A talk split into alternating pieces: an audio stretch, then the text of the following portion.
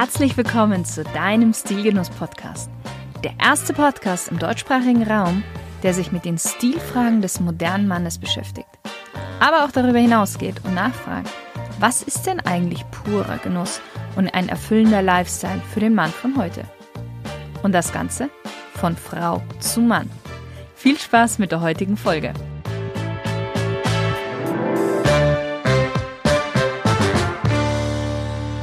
Hallo lieber Stilgenusshörer. Heute habe ich eine ganz spezielle Podcast-Folge für dich. Und zwar geht es um ein Thema, das aktuell wirklich in aller Munde ist. Nachhaltigkeit. Über 5 Milliarden Kleidungsstücke hängen in unseren deutschen Kleiderschränken. Pro Kopf macht das rund 95 Kleidungsstücke aus. Das wäre jetzt an und für sich schon mal nicht so schlimm, aber das Krasse ist eigentlich, dass jedes fünfte davon so gut wie nie getragen wird. Mode ist was total Schönes und auch was sehr tiefgründiges, was viele erstmal gar nicht denken. Aber es gibt eben auch die Schattenseite, und zwar, dass Kleidung heute Massenware und Wegwerfartikel geworden ist. Aber zum Glück, zu jeder Bewegung gibt es auch immer eine Gegenbewegung. Und ich habe heute zwei absolute Expertinnen in Sachen Nachhaltigkeit in der Mode eingeladen. Beide kommen aus dem Journalismus. Die erste ist Miriam Sment, die jahrelang als Redakteurin für Hochglanzmagazine gearbeitet hat und dann über einen Artikel gestolpert ist, beziehungsweise einen Artikel schreiben sollte, der ihr, ja, gewisserweise ihr Leben so etwas verändert hat. Aber da wird sie sicherlich uns dann auch gleich später noch was erzählen. Sie startete daraufhin dann mit ihrem Blog mygreenstyle.com, ist heute als Fashion Evolution Ambassador aktiv und gründete dann 2018 in München die Green Style. Die Green Style ist die erste Endverbrauchermesse und Konferenz für nachhaltige Mode in Deutschland. Mittlerweile hat sie jetzt schon zum dritten Mal stattgefunden und wird auch immer größer. So, und die zweite im Bunde ist die Gerland Hector. Das ist eine liebe Kollegin von mir von der Hochschule AMD, Akademie Mode und Design. Wir beide arbeiten dort als freiberufliche Dozentinnen und sie im Bereich Modejournalismus, ich im Bereich Modedesign. Sie kommt tatsächlich auch ursprünglich aus dem Bereich Modedesign, ist aber jetzt schon seit über 20 Jahren Modejournalistin. Und sie hat schon richtig viele Veränderungen in der Modebranche mitbekommen. Vor allem deswegen, weil sie ja immer aufgrund des Berufes hinter die Kulissen schauen kann. 2012 hat sie das erste Online-Magazin rund um nachhaltige Mode gegründet mit dem schönen Namen Fair Fashion Net. Und in diesem Magazin klärt sie auf und stellt spannende Fair Fashion Labels vor. Hallo ihr beiden. Hallo. So, schön, dass es geklappt hat. Schön, dass wir jetzt hier zusammensitzen. Ich freue mich sehr darauf. Wir uns auch. Mhm. Ich starte ja am Anfang immer mit einer kleinen Smalltalk-Runde, damit der Hörer noch einen besseren Eindruck von euch bekommt. Ihr dürft einfach mit einem Satz oder mit ein paar Worten antworten. Wein- oder Biertrinker? Ich würde sagen, da halte ich mich an der Empfehlung meines Vaters. Hauptsache eine klare Distille. Und bei dir, Gellen? Äh, ich verzichte auf beides. Ich mag tatsächlich dubioserweise gar keinen Alkohol. Ich trinke am liebsten süße Fruchtsäfte. Wenn ihr ein Auto wäret, welches Auto wärt ihr? Also äh, ich bin tatsächlich, ein Auto ist für mich klein und schwarz oder groß und rot und, oder weiß. Ähm, ich kenne keine Marken. Ich wäre aber, glaube ich, wenn ich ein Auto wäre, was kleines, schnelles und gern was italienisches. Miriam? Ich glaube, ich würde gerne ein Auto sein, das äh, mit wenig Aufwand sehr weit kommt. Also mit wenig Aufwand meine ich wenig Energieverbrauch. Mhm. Was war denn das letzte Kleidungsstück, das ihr euch gekauft habt? Das weiß ich tatsächlich noch. Das war im September in unserem Urlaub in Marokko ein äh, bodenlanger Kaftan äh, aus einem Upcycling-Projekt, wo ich lange handeln musste, damit ich es mir leisten konnte. ja, ich äh, kaufe mittlerweile eigentlich nur noch Secondhand und habe mir als letztes, ich glaube, es ist ein Monat her, einen schönen Midi-Rock in Schwarz aus einem schönen Wollstoff von Veronique Branquinho Secondhand gekauft. Mhm. Euer allererstes Musikalbum. Oh Gott, das weiß ob das jemand wissen will. Ich äh, befürchte, bei mir war das irgendetwas von Bonnie M. Oh, ich, ich, weiß, was es bei mir war. Es war der Soundtrack zu Never Ending Story von Limal. Ah. Okay. Klasse. Wie kann man denn bei euch am besten Eindruck hinterlassen? Ich stehe total auf Begeisterungsfähigkeit. Mhm. Äh, mich kriegt man am besten, wenn man einfach so ist, wie man ist und möglichst authentisch ist und mir nicht erzählt, was man alles Tolles machen könnte, wollen würde oder gemacht hat, sondern einfach so ist, wie man ist.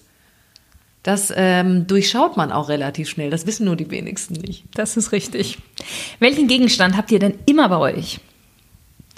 Meine neueste Herausforderung ist tatsächlich einfach nichts bei mir zu haben. Äh, mhm. Ich glaube, hätte ich jetzt Schlüssel oder Handy gesagt, da wären wir alle gemeinsam mit im Boot gewesen. Ich fühle mich im Moment am freisten, wenn ich außer den Klamotten, die ich am Leib trage, einfach unterwegs bin und überhaupt gar nichts sonst dabei habe. Mhm. Also ich habe meine äh, Handtasche auch auf ein Minimum reduziert, weil ich Suchen hasse. Das heißt, äh, es sind wenig Teile. Was ich aber immer in meinem Geldbeutel habe, es waren zwei Sachen. Das eine ist noch da, ist ein kleiner Buddha. Den äh, habe ich von meinen Kindern bekommen. Und eine kleine Voodoo-Puppe, die habe ich auch von meinen Kindern bekommen. Die ist aber nicht mehr da. Das heißt, wahrscheinlich hat sie ihren Zweck schon erfüllt. Uh. Was ist eure größte Schwäche?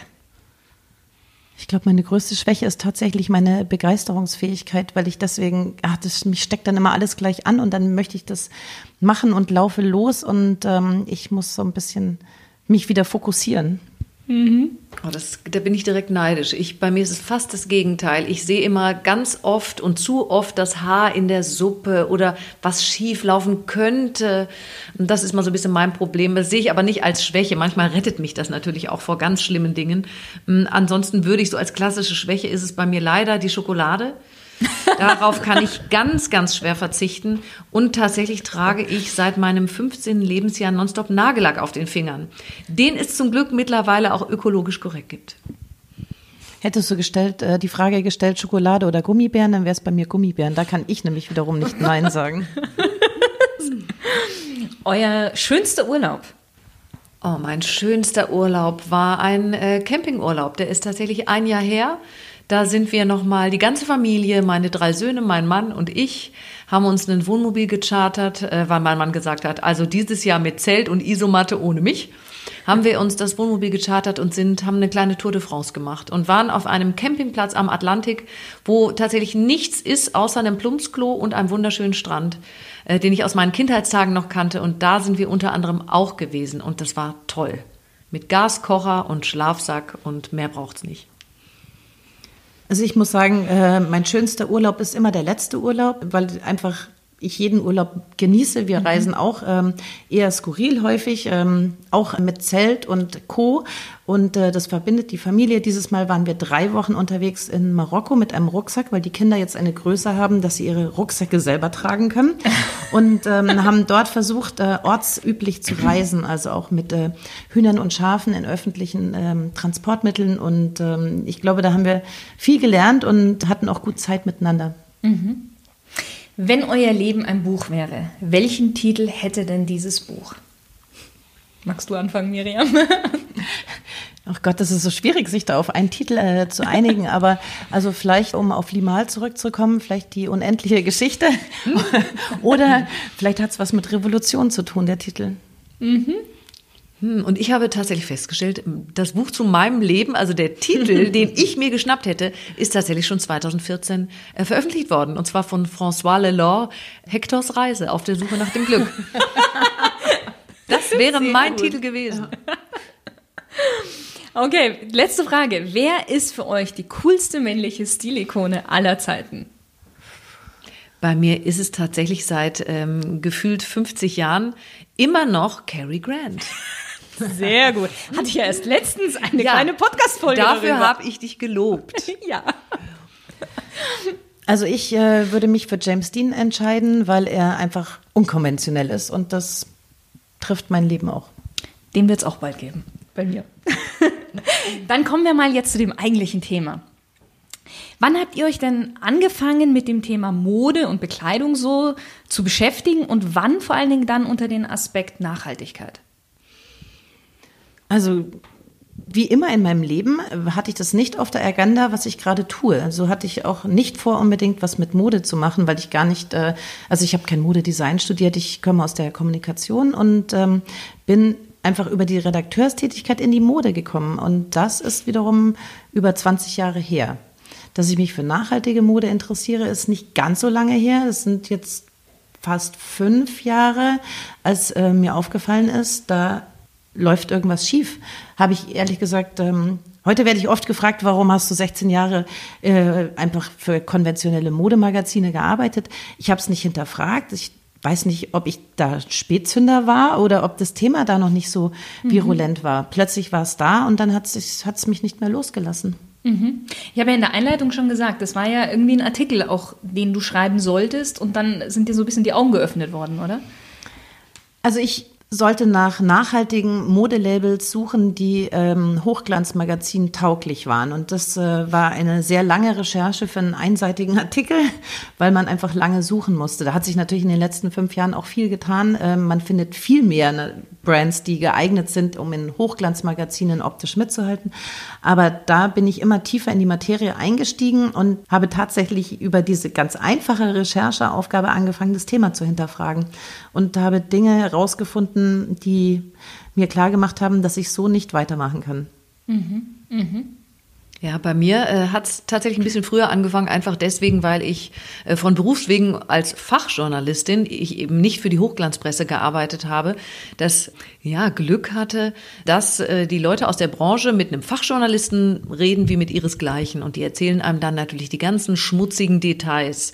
Mhm. Nicht nur, ob sie vielleicht ihre eigenen Styles, die sie kreieren, eigentlich super hässlich finden, aber der Kunde verlangt leider danach, sondern ich hab, wusste auch von Geschäftsführern von großen namhaften Firmen, die mir gesagt haben, also in ihre Fertigungsbetriebe nach Bangladesch oder Südostasien fahren sie nicht mehr, weil sie das einfach nicht mit ansehen können, oh. unter welch schlimmen Umständen da gefertigt wird. Das hat mich sehr schockiert. Oder dass ich zum Teil auch ähm, natürlich in Fertigungsbetriebe gehen durfte und mir da die Fertigung anschauen durfte.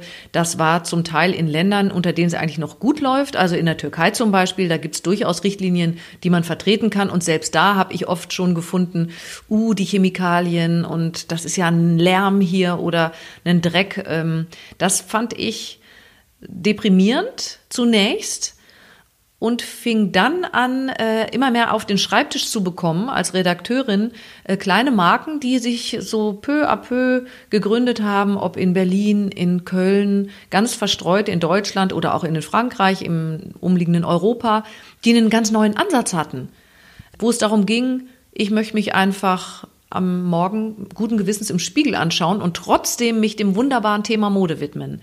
Das war mir ganz neu und diese Marken, die wollte ich unbedingt in den Magazinen, für die ich gearbeitet mhm. habe, vorstellen. Das war quasi unmöglich, denn das waren lauter kleine, junge Marken, die kein Geld hatten, zum Beispiel, um eine Anzeige zu bezahlen. Mhm. Das heißt, ein redaktionelles ähm, Vorkommen war dann ausgeschlossen. Dann äh, gab es irgendwann die Möglichkeit, ähm, online einen Blog zu basteln und einfach das zu schreiben und in die Welt zu setzen, wonach mir war. Und das habe ich dann im Jahr 2012 gemacht. Ohne dass ich natürlich dann äh, wiederum Einnahmen gehabt hätte. Aber es war mir so ein Anliegen, diese tollen Marken, diese spannenden Menschen ja. vorzustellen, dass ich dachte, das muss doch jetzt in die Welt posaunt werden. Und ich staune, wie sich das mittlerweile zu so einem ähm, selbstverständlichen Thema entwickelt hat, dass auch alle Hochglanzmagazine mittlerweile sehr wohl danach schauen, was für interessante Marken machen denn mhm. dieses und jenes und vielleicht auch nachhaltig.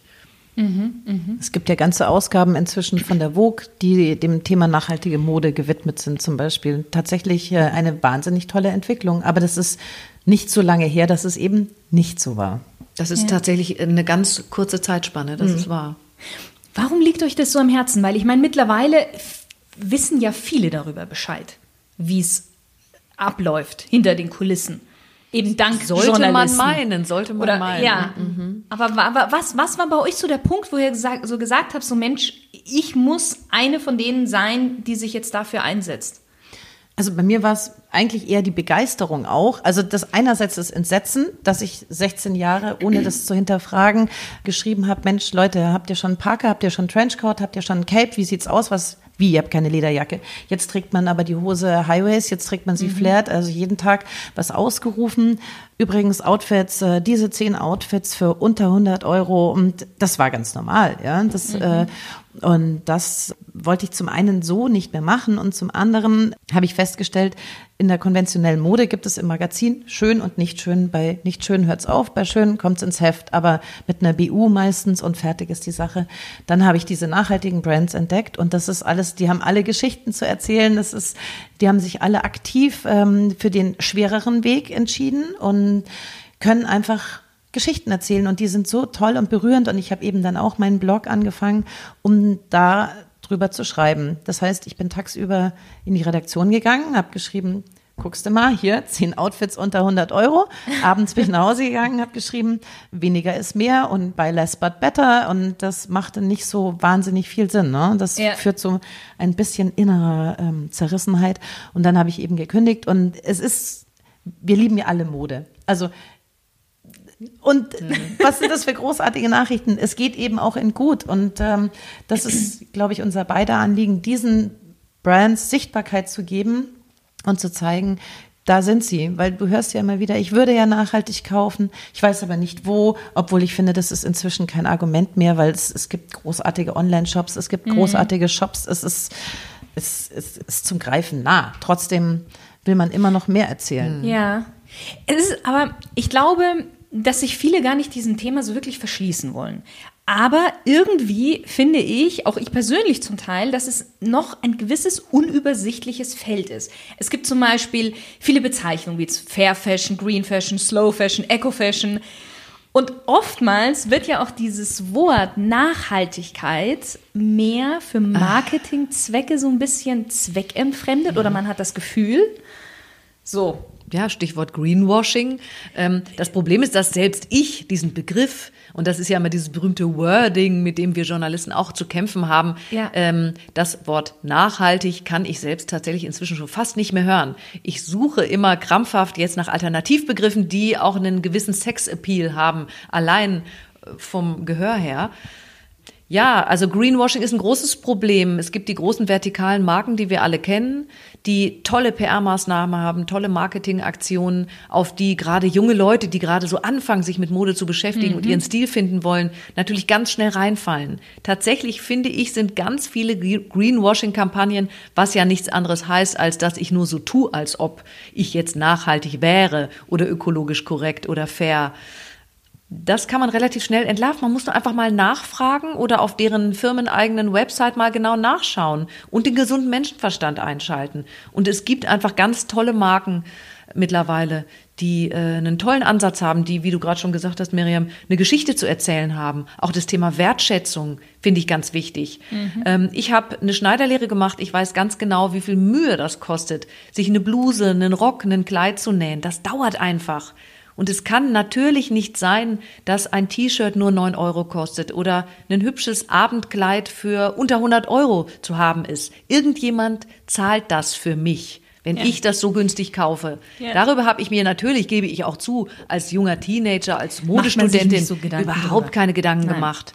Das ist mir jetzt natürlich glasklar und ich möchte einfach die Sachen, die ich selber am Leib trage, gern tragen und auch ein gutes Gefühl dabei haben und nicht im Hinterkopf haben, dass womöglich irgendeine arme Näherin in Bangladesch dafür einen Hungerlohn bekommen hat oder dass ganz fiese Chemikalien da mit im Spiel waren, die die Umwelt zerstören. Das möchte ich einfach nicht, weil ich Mode liebe und weil ich mich ja auch natürlich gern und schön anziehe. Also in Sack und Asche mag ich auch nicht gehen. Ja. Aber das geht ja auch. Kann man ja kombinieren. Mhm. Mhm. Ist einfach ein gutes Gefühl. Und deswegen versteht man ja auch nicht, warum das Thema nicht schon viel größer ist, weil wer hüllt sich denn gerne mit einem schlechten Gefühl ein? Mhm. Und ähm, selbst wenn ich sage, okay, ja, die Näherin am anderen Ende der Welt interessiert mich nicht, Umwelt ist nicht mein Thema, ja, trotzdem packe ich mich selber in diese Chemikalien rein. Und das verstehe ich nicht, dass die Leute nicht wenigstens da anfangen aufzuwachen, weil das ist ja jetzt keine neue Erkenntnis. Nee. Sagt man in der Naturkosmetik oder in der Kosmetik auch, das dauert 26 Sekunden, bis die Haut diese Giftstoffe aufnimmt. Das ist bei der Mode nicht anders. Genau. Richtig, wir tragen es ja auch direkt auf unsere Haut. Genau. Wir haben ja nichts näher als unsere Kleidung auf unserer Haut. Ja, und interessant ist, dass es beim Thema Nahrungsmittel natürlich schneller geklappt hat. Ne? Ja. Das ist was, was ich aufnehme in den Körper und unmittelbarer womöglich spüre, entweder weil ich zunehme oder weil ich eine Lebensmittelallergie bekomme oder etwas einfach nicht vertrage. Das ist mir dann noch näher als die Kleider. Das finde ich eigentlich immer für mich einen schönen Vergleich. Da hat es auch seine Zeit gedauert und auch da leider ging es ohne Skandale, siehe Gammelfleisch, BSE-Skandale Mhm. nicht. Und in der Mode ist es auch traurigerweise mit dem Einsturz des Rana Plaza vor einigen Jahren überhaupt erst so richtig in Schub gekommen. Traurig, aber das hat die Leute aufgeweckt. Ja, mussten viele dafür sterben. Ja, Das, allerdings. Sterben auch immer noch. Ja. äh, das auch. Einige. Das auch noch. Wollen wir mal nur trotzdem ganz kurz mal so das Thema Nachhaltigkeit so ein bisschen oder das Feld so ein bisschen abstecken? Also wo fängt denn Nachhaltigkeit an und wo hört es auf? Würdet ihr sagen? Das ist wahnsinnig schwer zu beantworten eigentlich. Ne? Ich Ja, weiß, deswegen also, ähm, stelle ich die Frage. Naja, also buy less, choose well, das fängt schon an, äh, wenn ich mir überhaupt Gedanken mache, mich vielleicht von Spontankäufen mal ein bisschen mehr zurückziehe, mir wirklich Gedanken mache, brauche ich das jetzt? Wenn ich das jetzt wirklich brauche, dieses Teil, recherchiere ich vielleicht vorher mal, was gefällt mir wirklich, was wird von wem wie angeboten, unter welchen Umständen ist das genäht worden. Das schmälert auch überhaupt gar nicht den Spaß an Mode, überhaupt nicht. Denn umso mehr ich mir was ganz Bestimmtes aussuche, desto mehr schätze ich das ja wert. Und dann vielleicht auch ein bisschen länger aufbewahren. Und wenn ein Loch äh, in einem Kleidungsstück ist, dann flicke ich das. Wenn ein Knopf abgegangen ist, nähe ich den wieder an. Oder wenn ich finde, die Hose sollte jetzt äh, diese Saison 10 Zentimeter kürzer getragen werden, dann kürze ich das entweder selber oder ich bringe es zum Kürzen. Also nicht immer diese, diese Mode als Wegwerfware. Das finde ich eine ganz bittere Geschichte.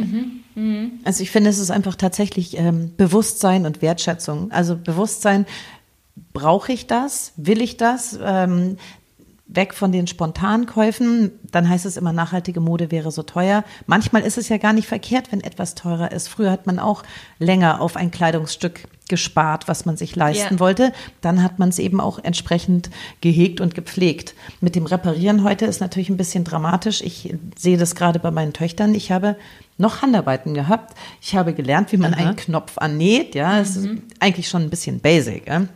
Die haben aber keine Handarbeiten mehr. Und jetzt kommen irgendwelche Leute, die kaufen sich für 10 Euro eine Bluse und da fallen zwei Knöpfe ab. Überraschend, die sind ja natürlich nicht besonders dolle angenäht bei dem Preis. Ja, Dann gehe ich damit, äh, wenn überhaupt, zur Schneiderin, weil ich kann ja keine Knöpfe mehr annehmen. Und das kostet dann natürlich mehr als die Bluse Das vorher kostet mehr als die Bluse. hat. Also genau. lasse ich es und Was schmeiße es weg. Weg mit Ja. der Bluse. Ne? Also das, äh, da ist irgendwie das so ein Teufelskreis. Aber eben wichtige ist die Wertschätzung, das sage, das ist ein Kleidungsstück und keine Wegwerfware. Ich kaufe mir etwas. Ich habe Kleidungsstücke, die habe ich von meiner Mutter. Ähm, Ich habe Kleidungsstücke, die gebe ich auch an meine Kinder weiter, weil ich sie liebe. Und das ist äh, natürlich immer etwas Besonderes, dieses Stück. Ich würde gerne nochmal auf eure beiden Plattformen oder eben auch auf deine Messe eingehen. Wie war denn Anfang so die mediale Resonanz? Wie war so das Feedback von euren Freunden, von den Bekannten und vor allen Dingen auch von den Vertretern der Modebranche? Also das Lustige ist, viele Leute haben das damals, damals, ja, vor vier, fünf Jahren noch gar nicht so verstanden. Die haben dann auch immer gesagt, ab ist jetzt Öko. Ne? Also das äh, war auch, wenn man in äh, Berlin sich abseits der Schauen mal bewegt hat während der Fashion Week und damals noch ähm, Green Showroom und Ethical Fashion Show hießen diese beiden, dieses Messeduo. Da hat man wenig von den Kollegen getroffen und wenn man sich dann abgesetzt hat, um dorthin zu gehen, hieß es, ach, gehst du zu den Ökos? Und äh, das ist heute ganz anders. Ja, heute sitzen sie nämlich alle in der ersten Reihe, wenn die Neonyt, wie sie heute heißt, ihre Show macht, weil sie es nämlich mega finden und endlich können sie Geschichten erzählen, was ihnen so lange äh, gefehlt hat. Mm, Das Umfeld ähm, hat es aber etwas, also hat es schneller verstanden, ja. Aber da war noch wirklich viel mehr Aufklärungsarbeit im engeren Umfeld zu leisten, weil sie es einfach nicht so wahrgenommen haben. Und die, ich muss sagen, es war schon Aufbauarbeit. Also das war jetzt nicht die Königsdisziplin äh, in der Außenwirkung zu sagen, ich mache einen nachhaltigen Modeblog. Also ich habe tatsächlich ja 2012 das einfach alles so ins World Wide Web gepustet, was mir so eingefallen ist und hatte erstmal natürlich überhaupt gar keine Resonanz und dachte dann immer, ich schreibe mir hier einen Wolf, kein Mensch registriert ist und habe dann manchmal von ganz unerwarteter Seite, ach, du bist Gerland Hector, du bist das von Fair Fashion Net. Da war ich dann ganz überrascht und dachte, aha, man liest mich, ist ja toll. Oder Kollegen, die dann plötzlich gesagt haben, übrigens, du hast doch neulich was zu dem und dem Thema geschrieben. Das hatte ich natürlich gar nicht ähm, mitbekommen. Ja. Das ist nicht, wie ich das im Printbereich kannte, dass man Leserbriefe bekommt oder so. Das ist im, im Netz und das ist natürlich mittlerweile, es gibt Unmengen an Daten, die jeden Tag äh, veröffentlicht werden. Da gibt's nicht sofort eine Resonanz. Das war dann für mich wieder ein Auftrieb, dann doch weiterzumachen. Ich hatte dann zwischendurch auch so Phasen, dass ich dachte, oh, jetzt reicht's mir, abgesehen davon, dass ich natürlich kein Geld damit verdient habe und auch nicht verdiene. Ich hatte schon noch nebenher Brotverdienjobs und dann gedacht habe, diese Wahnsinnszeit, die da drauf geht. Es war mir aber dann immer wieder auch ein Anliegen und manchmal war ich kurz davor, dass mir der Kragen platzte. Also musste wieder was geschrieben werden. Hauptsache, es war raus. Und ähm, ja, ich bin ganz froh, dass ich jetzt auch doch nicht desillusioniert wurde und am Ball geblieben bin. Ja, ja. So im Vergleich zu 10, 15 Jahren kaufen wir ja heute deutlich mehr Kleidung und wir ziehen sie aber auch deutlich kürzer an eigentlich. Ich habe letztens auch so einen Bericht gelesen, über eine Million Tonnen pro Jahr landen ja Kleidungsstücke bei uns auf den Müll. Das ist ja wirklich, es ist ein Haufen. Und einerseits engagieren sich momentan ganz, ganz viele in Sachen Klimawandel, aber andererseits kaufen die auch gleichzeitig diese Billigkleidung. Wie passt denn das zusammen? Passt nicht zusammen. Nee, ist passt äh, überhaupt nicht. ein Phänomen, über das wir uns alle, glaube ich, häufig genug austauschen. Ich glaube, wir nennen es Green Gap.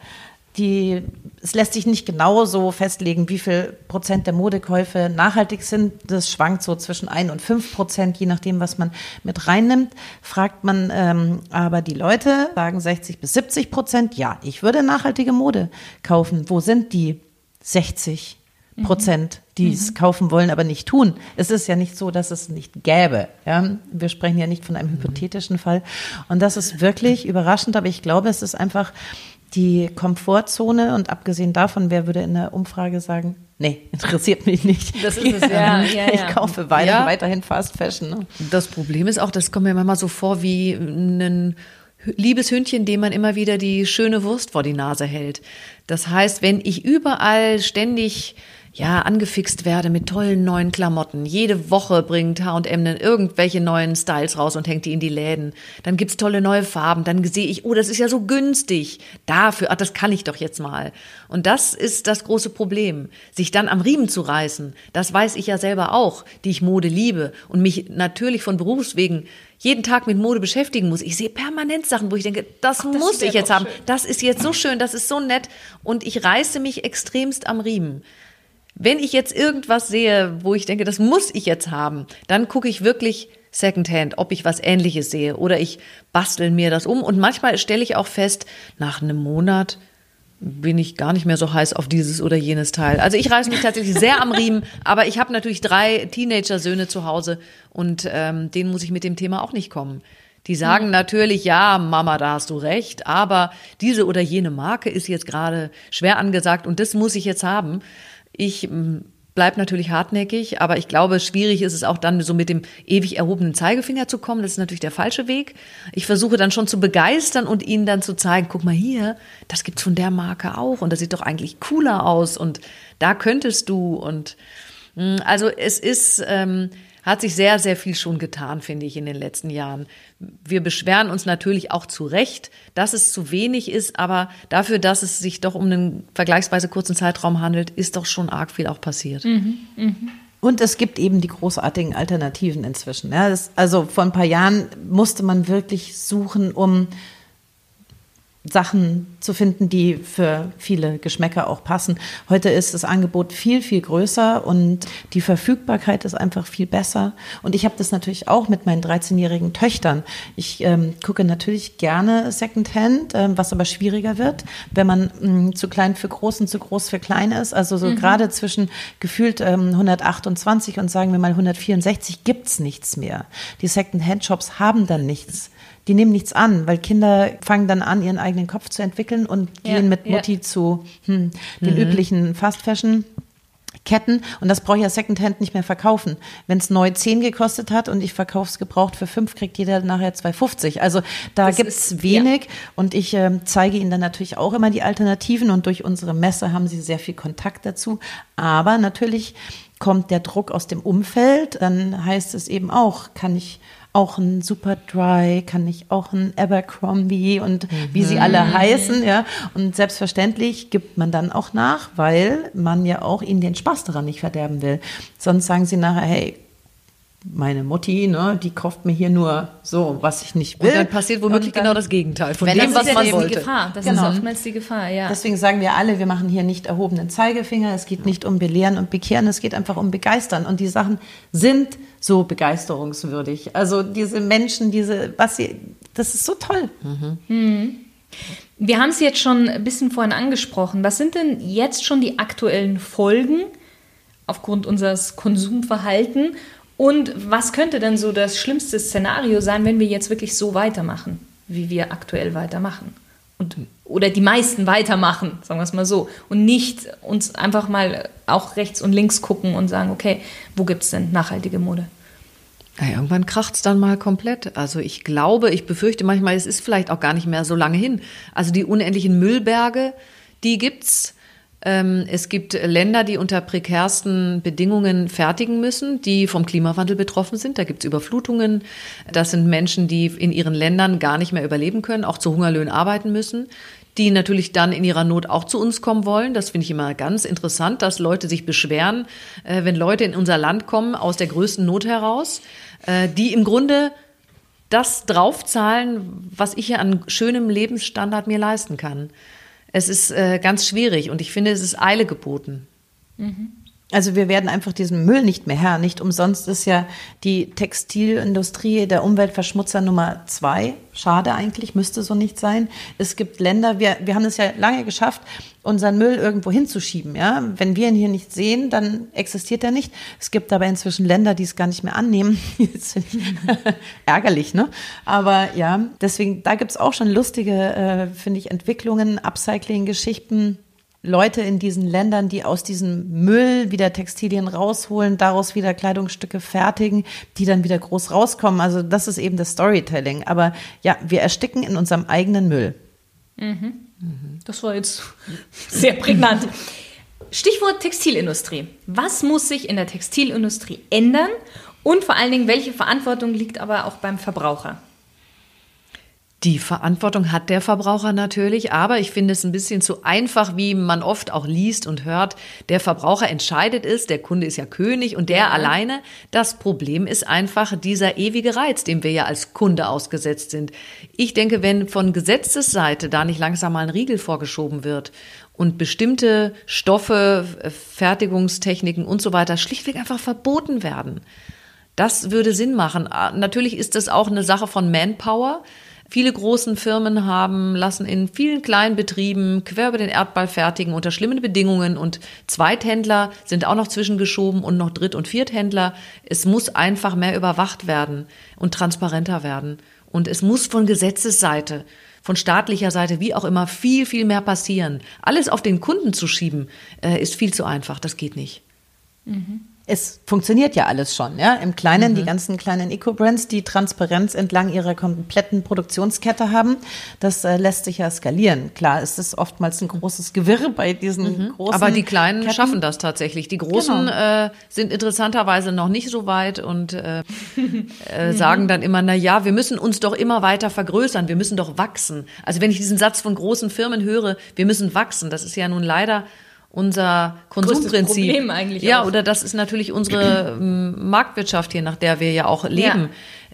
Dass ich immer denke, das kann eigentlich fast ein Vierjähriger verstehen, dass dieses permanente Wachstum, Wachstum, Wachstum, dass das nicht dauerhaft funktionieren kann. Funktioniert auch nicht. Abgesehen davon, wenn ich sage, ich verkaufe drei T-Shirts für jeweils 10 Euro, kann ich auch eins für 30 verkaufen. Damit habe ich zweimal weniger Müll.